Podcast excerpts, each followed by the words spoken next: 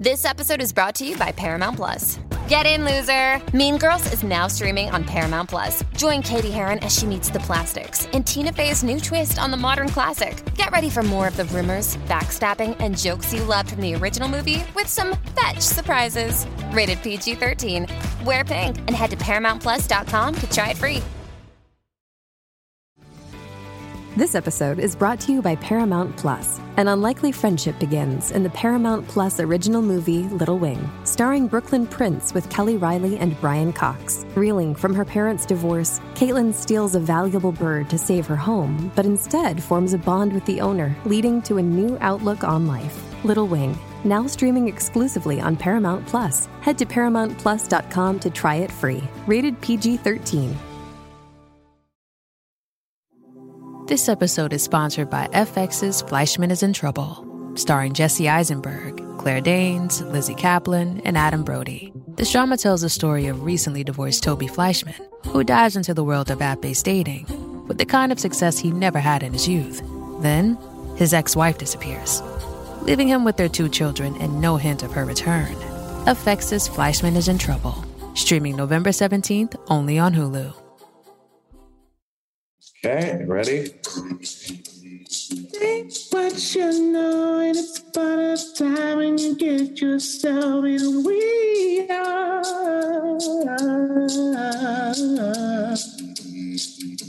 I wanna know some of the things she's done. I think about everyone you need. I always need things are real now. I have seen you wanting you. Hey. Good to a ratio. Okay, though. Good to a ratio. Okay, though. That might be the best question I've ever been asked.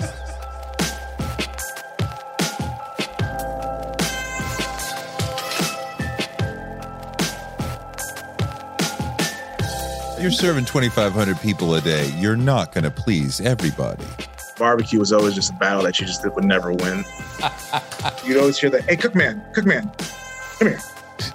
And it was some old, it was a, it was a precious, precious lady from Houston, Texas, that was just sitting there telling me like, "This is not how we cook. Like, what is this?" Like, and you're just sitting there like explaining the story. Like, you know what? Tell me about you and your style of cooking. And that's where I started to learn a whole lot more. And it really aided me in, in actually doing the job that I was set there for. Like I said, a lot of the reason why I am is because of the women in my family and the women around me. And that's how I've kind of been able to develop this philosophy of who I am as a cook. You know, it's just listening and understanding and hearing these stories. You know, because there's always there's there's, there's more than one way to skin the rabbit, right? So let's figure out the the, the the coolest way, the easiest way, and, and in a way that people will all enjoy. And granted, you're not going to win everybody. You know, that took a good good good little while to learn. And you're not going to please everybody.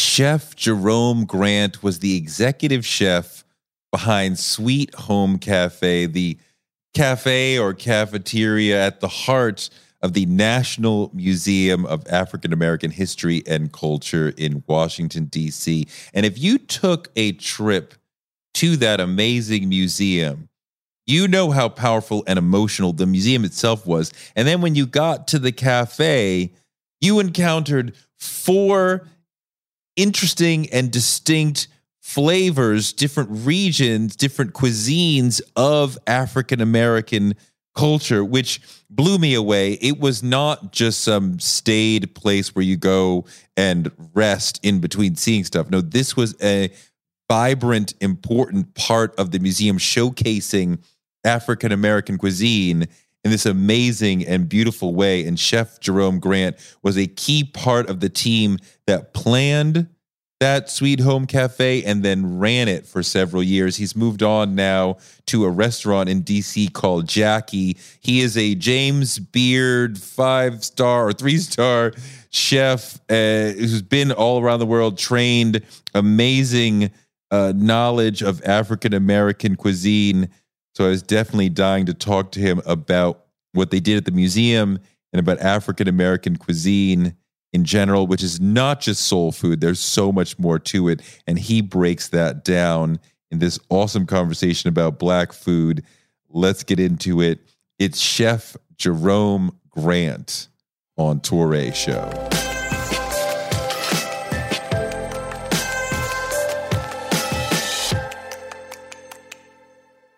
When I went to uh, the first time I went to the National Museum of African American History and Culture, you know, it, it's emotional. You're blown away. You know, the the culture, the history, the things you're learning, and then you get to your part, the Sweet Home Cafe, and it was like so beautiful and mind blowing and so many museums have a, a cafe or cafeteria that's like an afterthought. It's just a rest space. But this was like a con- a complete continuation of the education process of the celebration of African American culture, you know, and, and, it was so well thought out, and it was, you know, it it really educated me, and I'm sure a lot of other people into like, you know, well, it, you know, it, we're not just soul food. There are, uh, you know, you had it broken down in like four different regions and kinds of African American cuisine, which was like, wow, like I never realized that's the way it was. So I was so impressed. That's the, you know, I wanted to have you on to talk about that.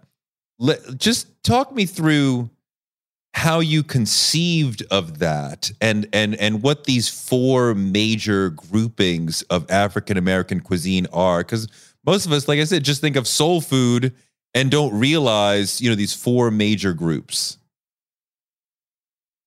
well first and foremost it wasn't just me it was it was us my place it was our place um you know i came onto the project about two and a half years prior to it opening um and Dr. Jessica Harris really created the imprint of what we were going to be. Um, she was the, how can I say, she was the architect of that cafe. She helped set the guidelines and help us understand additional stories.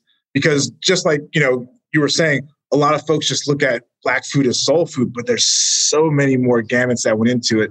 We come from so many different subcultures that we've made this huge genre of food and honestly just help curate and navigate what American food is. Um, you know, if you look at the entry point and, and, and when during the transatlantic slave trade, when, when folks were brought in, you know, they, they, were, West Africans who were were brought in first. They they came into that entry point of what we called the Creole Coast. So what we did was we looked at these regions and identified these regions through the migration of, of, of, of folks. You know, looking at that Creole Coast as the entry um, looking for the newer beginnings, uh, going up north, you know, and then after you know slavery was abolished, moving out to the west um, for the expansion. So we we always followed you know the migration of people. You know, as people as a whole, you know, when they got here, they were stripped of so much, but what they always had was you know their flag, their food, um, their their style of cooking, um, certain ingredients they, they they brought over, you know, as they were taken and then they resupplemented them with what ingredients they were able to find here. you know, uh, you, you, know as well as I know, black folks are going to make things happen no matter what. I mean, there's there's there's there's no way around it, and food's always going to be great. Um, that food was our flag. You know, that, that, that food is everything of who our what our heritage was, who our families were, where we came from. You know, that, that that's one thing that we always have. You know, it wasn't nothing that was written down. It was nothing that was that was given. Well, it was something that was learned. Let's go through the four regions that you identify. I think because you have the you had the agricultural South, the Creole Coast, the North States, and the Western Range. And I think the agricultural South is what most of us think of when we think of the, the roots of African American cuisine. Exactly. You know, it's your your southern inspired foods you know the, the, the foods that were cooked by the mamies and, and and and those things that people kind of just automatically assume what black food is it's just you know mac and cheese and fried chicken collard greens you know it's so much more than that um, you you look at you know slave trade times um, black cooks black chefs black pastry chefs they were sold for a lot more because they had this this, this talent a lot of uh, slave owners would actually send these black chefs over to Europe to be trained. You know, they were like personal valets. So this was something that was highly, highly favored at that time. And, you know, black men were, were at the forefront of it. The greatest thing about that is black men were given these, these lessons, these teachings from the women that sustained this culture, that sustained these families. You know what I mean? So it, it, if it wasn't for you know black women still pushing on you know the the things that we have and, and showing us how to cook and to prepare and to to to, to really be in this hospitality or, or, or whatever you want to call it like that's where it all came from you know I, I look at you know why i cook it's because of the women in my life um, they're the ones that instilled this in me from my mother to my jamaican grandmother you know. She showed me how to cook oxtails. She showed me how to pick gunga beans you know. My, my mother who's filipino showed me how to cook classical or classical filipino dishes. That's why I got into food because of these women that you know sustained me, and that's how all that kind of just trickled down to it. I mean, you look at you know the the, the Mamies and stuff like that. These were black women that were cooking this food for these folks, but then would go back home to have to cook for their own family. So they sustained more than just their own personal family, but the folks that they had to work for and they had to slave for. You know, and so, you know people just identify that. Um, yeah. So so so that agricultural South. So we're talking about fr- fried chicken, mac and cheese, right? Black eyed peas, right? Like what? What else? What else characterizes that region? What flavors characterize that region? You have things like Hoppin' John out there. Um, you know, we'd always have some kind of coleslaw, potato salad, just a lot of those, those those those sentimental things that you've always seen in the South. You know, various types of pies. Um, that that that real Southern style food. That's what we focused on there. What? It, just as a side note, what advice do you have for folks who say, Chef, how can I make my fried chicken better? Um, man, well, we all do it differently. Um, one one way that somebody was taught was different from the other person's. I've I've held I've heard I've heard 50 million ways of of cooking fried chicken, and I've been yelled at about how to properly cook uh, fried chicken 50 million ways. Also, um, I always resort back to the way that my father taught me. Um, the reason why my father, my stepfather who raised me, old school Southern man from Hampton, Virginia, still keeps brown paper bags under the sink. You know, you got to start off and having a good shake. Create the shake: paprika, garlic, pep, uh, garlic, um, sheesh, onion powder, salt, all those things in there. Shake it up, get it ready, and then it's about the fact of how you either a brine your chicken or how fresh your chicken is. Um, we were a little fancy, so we brined our chicken. Um, but for him, it was like a little bit of salt, a little bit of water, let it sit for a day, let it dry out, go straight to the flour and straight to the fryer. Um, and then the additional key for me was fry it a little bit slower at 325 degrees or so. So you get that nice crisp on it. But the additional part is what you're frying it in. You know, peanut oil, peanut oil with some other fats like pork fat and stuff like that in there. Whew, I mean, you know, you're building those flavors in there. Building that fry oil, you know, helps the additional seasoning. You know, you're, you're, you're infusing a lot more flavor into that chicken and as well as into that crust. And then just slow, nice and crispy. Um, finish it all the way in there, and then it's just it's it's just super tasty. So that that oil though, that's not something that I had thought about. So okay, that's an important thing. You also reminded me yeah, in talking about the paprika and all this sort of stuff. Uh, uh, like one of the things that we talk about our food is we season our food more than white people do and uh, as a chef do you find that to generally be true and is that accurately understood as a holdover from or or or a, a tradition from slavery when we got you know the worst part of the pig and we needed to do something extra to make it flavorful i think that's just who we are. I mean, when we cook food, you know, like we come from lands that had spices, that had all these amazing things. Like, you know, you you, you look at Africa as a continent, you had things like bene seeds, you had all these hard spices. We live in a world where you can get anything you need delivered to your door thanks to DoorDash. If you don't want to do the dishes or you feel a little sick, let DoorDash bring dinner tonight. My family uses DoorDash all the time because it connects us to our favorite restaurants without us having to drive. Last night, we got some Indian food for my wife, some gumbo for me, and sushi for the kids, and everyone was happy, and we didn't have to do the dishes. The process of ordering was quick and easy, and I love DoorDash for real. So I was so happy to do this for them because I'm a customer, because I know DoorDash is your door to more. Must be over 21 to order alcohol. Alcohol available only in select markets. DoorDash, your door to more. Download the DoorDash app now to get almost anything delivered. One of the people who helped inspire me to want to be in broadcasting is Oprah Winfrey. She's an inspiration for so many of us, but her daytime talk show was so incredible. And it told me that you could be black and authentic and real on TV. And that made me want to do it too. Black Stories, Black Truths is NPR's new collection that's a celebration of blackness. Each of NPR's black voices are as direct, varied, distinct, and nuanced as the black experience itself. In the Black Stories, Black Truths collection, you'll hear stories of joy, resilience, empowerment, and how to create world shifting things out of struggle. Every episode is a living account of what it means to be black today, told from a unique black perspective. Black perspectives that haven't always been centered in the telling of America's story, but now they are the story. On NPR's Black Stories, Black Truths, you'll find a collection of some of NPR's best podcast episodes celebrating the Black experience. Hear a feed of episodes from across NPR's podcasts that center Black voices. Turn on NPR today and hear a range of voices as varied, as nuanced, and as black as we are. Stories should never be about us without us. Listen now to Black Stories, Black Truths from NPR, wherever you get your podcasts. Spices like allspice, like we come from these areas, we use them in our food, um, and not even just our food, but also like medicinally. You know, so all those flavors and all those smells have always been in there for us.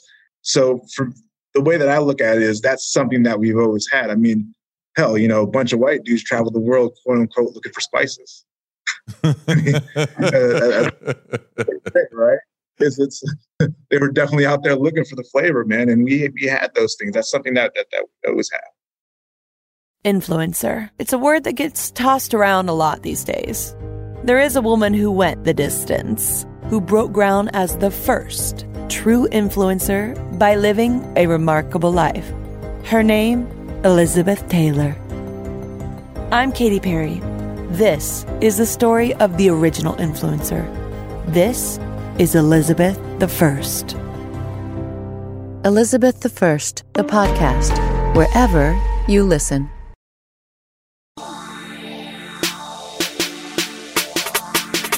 Make It Plain covers politics and social justice. From organizers to legislators, it's the conversation you need to get woke. So, so if the agricultural South is that what Tennessee, South Carolina, Alabama, Mississippi, right? Like the the, the northern part of Florida, Georgia, like right. So then the Creole coast is what like New Orleans, Lower Mississippi, Orleans, like yep. into Texas. So that's Yep. what that, that's what you mean with the Creole coast. Yes. So how is their food different? their food was a little bit different as far as the, the the ingredients that you've seen used into it. You know, there was a lot more seafood in that area, so you'll see those things like the the, the gumbo. Um, you'll you'll you'll see things like uh, you know different styles of catfish and and then you know other additional things like duck. You know, a lot of people didn't understand that. You know, duck was a fowl. It was it was in the water. It was something that you know folks hunted. Um, you know, West Africans, uh, generally the West Africans that were brought over, they were, you know, fishermen by trade. Like they were great at that. So they used those waters down there and and, and came back with with great with great uh, product to cook with. Fortunately, not for themselves, but you know they were Mm. able to get that. I think gumbo is perhaps good gumbo is perhaps my favorite dish of all in in African American cuisine. There is something magical about like a hearty, ricey, multiple meats and some seafood and some seasoning. It, it, it's just it, it can blow your mind if it's done right. It's just the flavor, the way that it's built, the love that goes into it. I mean, you see somebody stirring that roux just to get it started. You know what I mean? Like all of a sudden, that flour and butter turns into a whole nother smell. A whole nother smell. You know, it's getting a little bit more nuttier in texture. Like it's just, it's, it's just amazing. You just start building it from there with all the additions. Then all of a sudden, you know, you throw some of that okra in there and it just ties it all together, right? Um, yeah, good. Damn, good gumbo's like you know, it's it's super serious, and and a lot of folks take gumbo seriously, man. Um, and especially down down in that area. yeah, I mean, don't don't make a terrible one. I'll tell you that. Um, but you know, there, there there's some folks, you know, a little sassafras in there or gumbo filé. Um, it depends on what side that you're on. Um, I'm more of a gumbo filé. I like that additional earthiness um, in, into my gumbos. Um, and it's always a combination. Like I never do like a chicken gumbo. You know, it's always a combination of you know uh, some kind of poultry, sausage, and then seafood. Like I gotta have. You know what I mean? Like right. I gotta have that super meaty but uh, but you know fishy type of flavor to it. Um, and it just helps you know really create something that's magical. Is there a seasoning difference when you move from the agricultural south to the Creole coast? Because they're they're bumping up against each other. There's definitely some movement in terms of who was coming from. You know, some people are coming from both places or move from one to the other. Right? Like when you when you move like up north or out west, those are more radical moves for a family. But to move right. within that southern region was more common.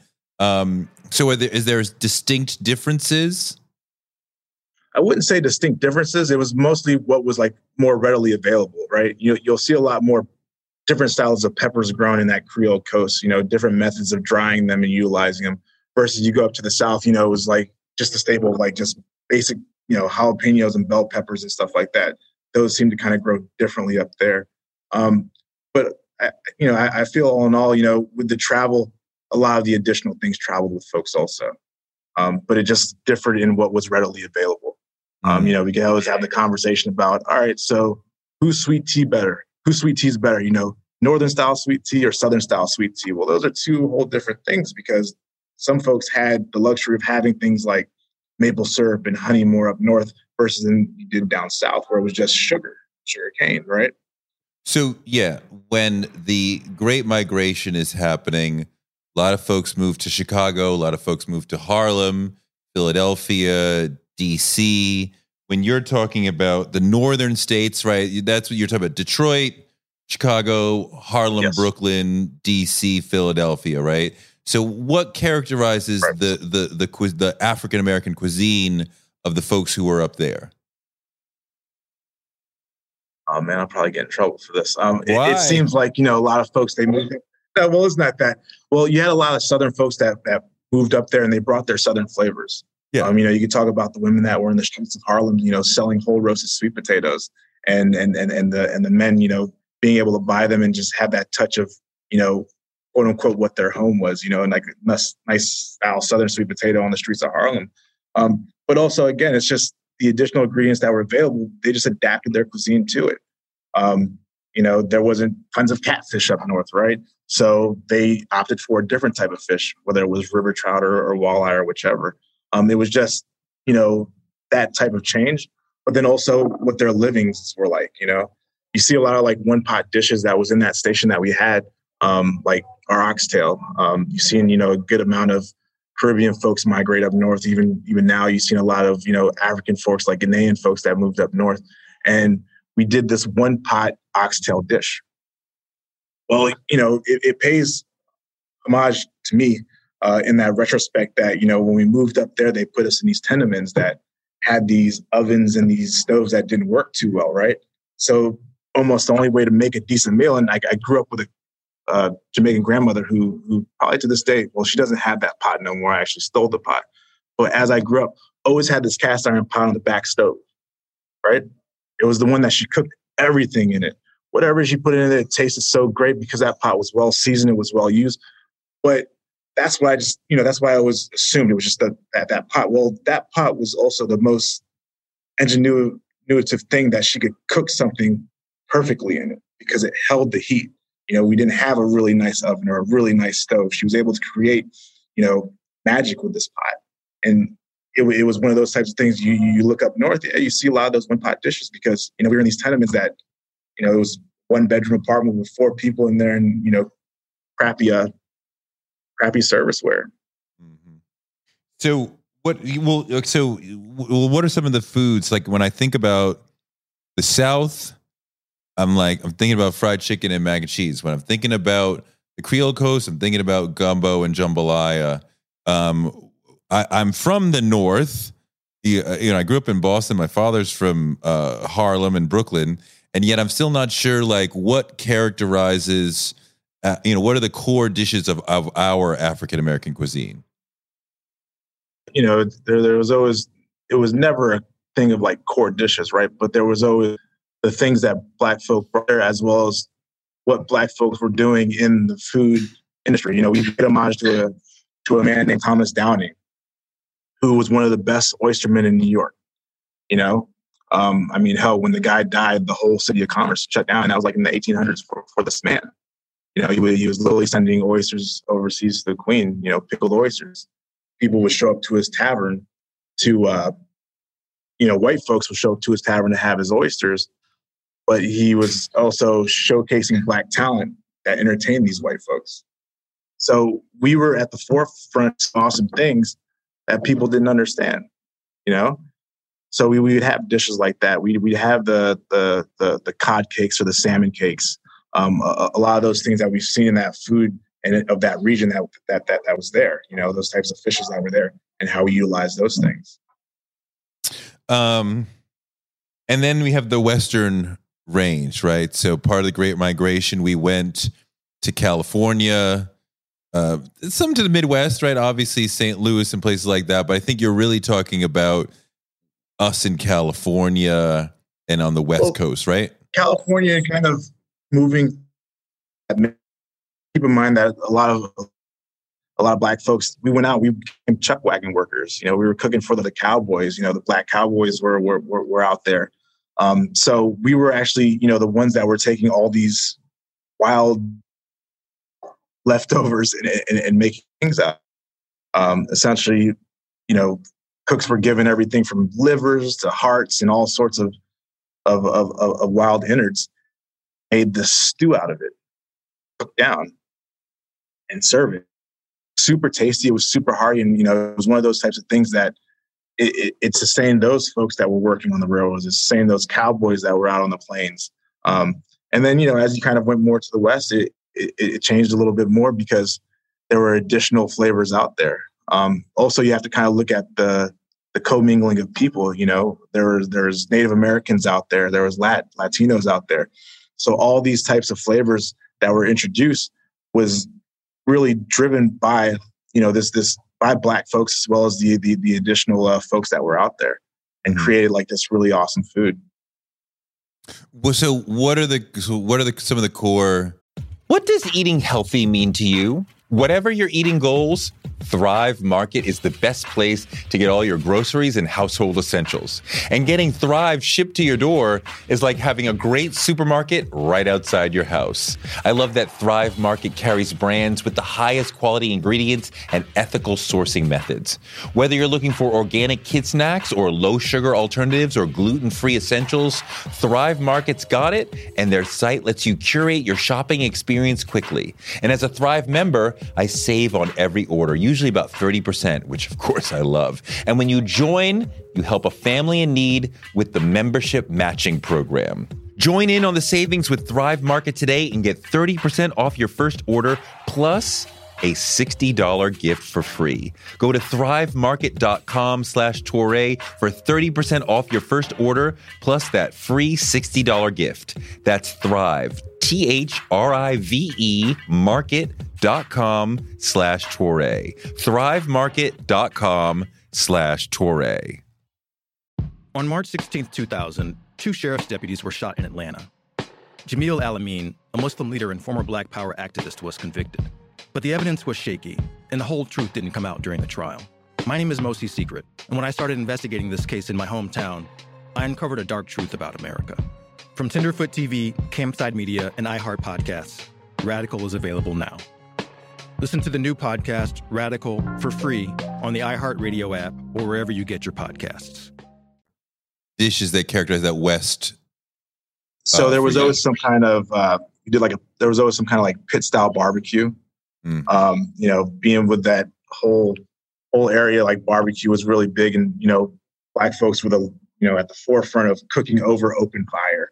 Um, and and and and, and utilizing those really off cuts of meat to to slow roast and low and slow and, and get those things together. Um, at the same time, you, you've seen different types of fish. You know, we were taking things like the trout out the river and, and, and cooking those things, um, as well as you know starting to utilize things like the corn and the bean and the squash that we you know started to learn from the Native Americans on how to grow that stuff, as well as how the Native Americans you know showed showed everybody else too. So with with that, you know, and sorry, but with the same with the same token, a lot of those um, items, you know, were in what similarity that that that you know black folks had coming over. Barbecue is such a really special thing for us, and like everybody has in their family that that uncle or that dad or whoever it is who's like, you know, get away from the grill. You know, I got the grill. You know, I'm I'm gonna handle this. This is my thing, and he's you know taking care of. Shows the, up with his own grill. Right, right, right. His own apron, right. His own tongs, and Yeah. you know, Own grill on apron. he's very proud. You know, he's very proud. I'm, I'm gonna run this grill all day long, and this woman, I'm, gonna- I'm gonna crush this. Um, um, talk to me. You know, I had I actually had Jamie Harrison, who was running for uh, Senate in South Carolina, and we and we had an epic conversation about two kinds of barbecue that came uh, out of South Carolina that sort of like shapes. You know, he he believes this history of barbecue, but he's like, you know, the and I can't remember the different the different, but there's like this core base ingredient that like makes the difference between one side of South Carolina and the other. And I wonder if you can just talk a little bit about some of your preferences around barbecue because there's ways of doing it. There's ways that some people are like, that's the right way, that's the wrong way, whatever. And so what do you what do you think about how to do it the right way? So, me personally, uh, I want to clarify that. Me personally, Yeah. I'm uh, I enjoy smoking items. Um, you know, I, I enjoy smoking brisket, um, top round ribs. You know, I'm more into creating an amazing rub, rubbing it down, and, and smoking it low and slow. You know, four to five hours, and then on the side, I enjoy making the different types of sauces. You know, I'm a I, I like that main meat and then just the various types of sauces to accompany it. But you know, it's all about you know getting that nice cut of meat and just putting love into it and just just cooking it low and slow. Maybe it's like my getaway. You know, when we do it at my house, it's like, all right, cool. I'll be outside for the next four to six hours. Got my drinks with me in, in my lawn chair. You know, I like like just whole hog roasting and just kind of just sitting there and watching it. You know, that's just more my speed. There's a real science to where you place the coals uh, in relation to the meat so that certain parts are getting direct heat and certain parts are getting a little more indirect heat, right? One of the main keys is how to build a fire.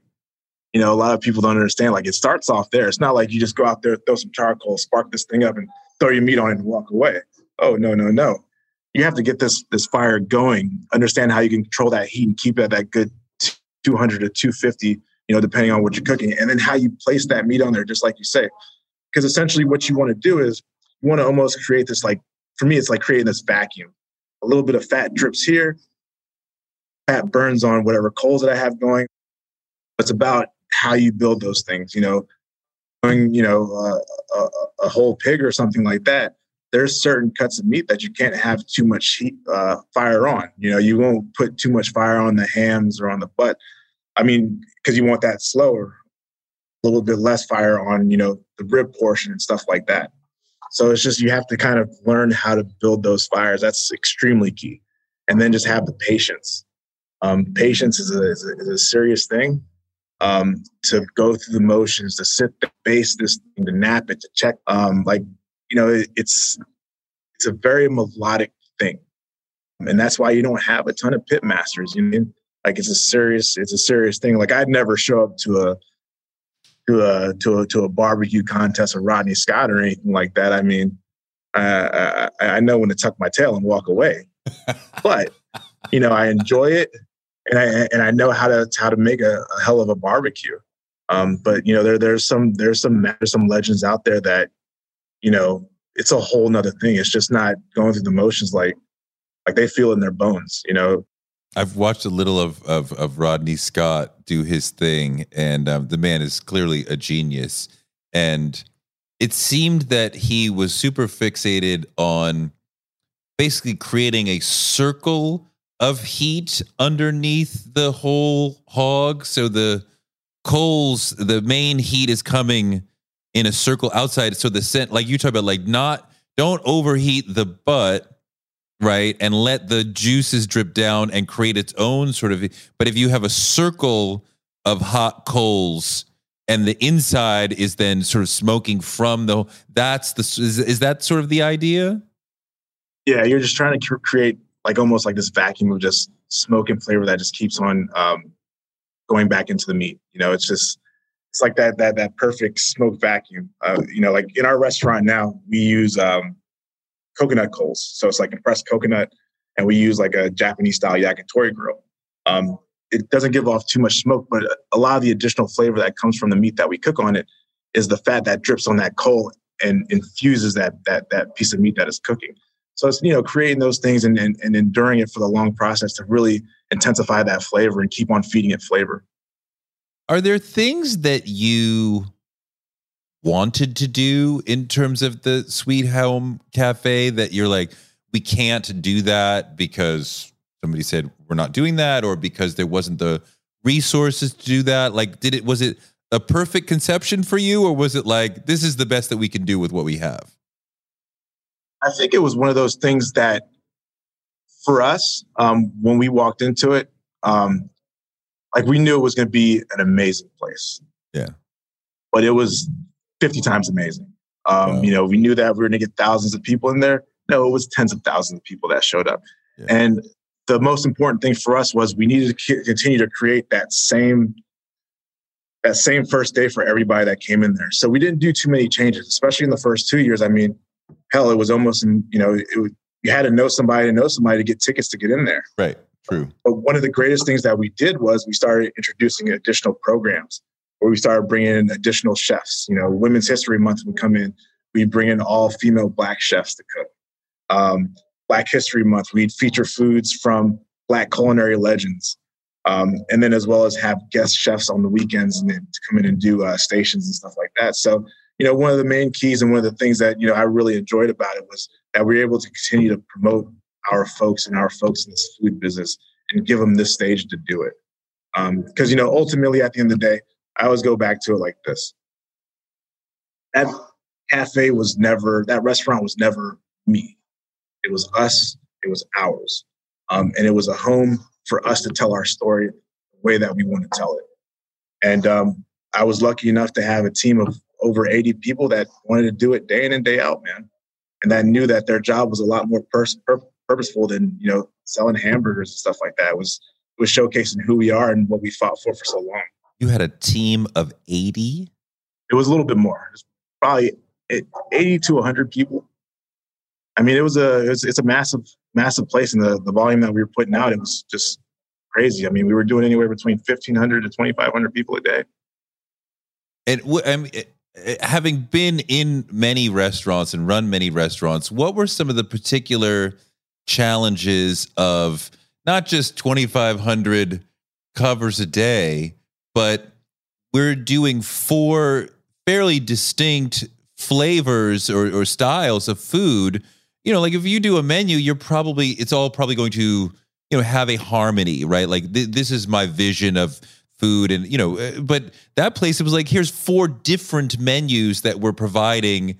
So you know, were there different like teams working on different ones? The way you had to source the food is different. Like, what were some of the challenges because you're doing four entirely different things?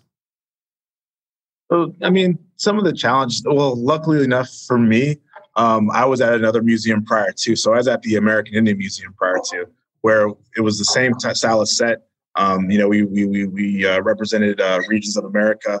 Um, again, five different menus, um, same style setup in the kitchen. Um, for us, it was just the the challenging part was taking a lot of these things that were done in small batches and recreating it for the masses and not losing any authenticity in between. But also at the same time, making sure that the folks that came in, it didn't miss a beat with them, right? We could talk about mac and cheese all day and how you do mac and cheese, how I do mac and cheese, but we need to find that that fine line of how we can produce it for the masses, but also not lose any authenticity to it. And that's where the challenge was. Um, but again, amazing staff, amazing people that helped build that place, and we were able to get through it. Um, it didn't happen the first day. It sure as hell didn't happen the first month. Um, I think we all rolled with punches, and we we took every criticism that that that came our way and listened. Um, at the same time, we we we we we we we harped on you know really just showcasing who we are through food and making it an edible exhibit. I think you guys did an extraordinary job. I'm curious though, what were some of the more consistent critiques that you heard from your because I know you had a very particular audience. You know, it was definitely a lot of older black folks were so thrilled to be in the museum and thrilled that it existed. I'm sure they got to the cafe and they were like, we love that this is this, but your mac and cheese ain't or, or whatever grandma's particular, you know, because because people get their, you know, the the old aunties and whatever, they you know, they like, oh, you know, you got to do it this way, or you're not doing it. So what were what were some of the more consistent critiques that you that you had to wrestle with? Let's see, where do I start? Right? No, um, I'm trying to keep it straight. So. uh so what do you mean ain't no ham hocks in these greens? You know, I come from a family that enjoys pork. Um, now, wait a minute, these these vegetarian greens? Ooh. You know, it, it, was those types of things on how to properly cook greens for the masses and make sure that we're able to serve everybody. You know, we didn't have, we went through the process of doing it with pork, which was always just traditional for us. Um, then we went over to smoked turkey. Then it was like, all right, how can we make an amazing vegetarian one? But we, we, we took a lot of the the input that our folks were giving us. Um, hell, fried chicken, man. Um, you know, there was, you know, everybody has 50 million different types of recipes. Mm-hmm. Um, you know, our our goal was we had this base recipe that was good, um, but let's listen, let's understand. You know, let's figure out everything from like the buttermilk brine down to the additional herbs that went into it, um, and then you know make sure that we create our our own that that really touches everybody that everybody can identify with. Um, sheesh. I mean, barbecue was always just a battle that you just would never win. Um, but you know, the the blessing for me was that I got to have these conversations with so many people.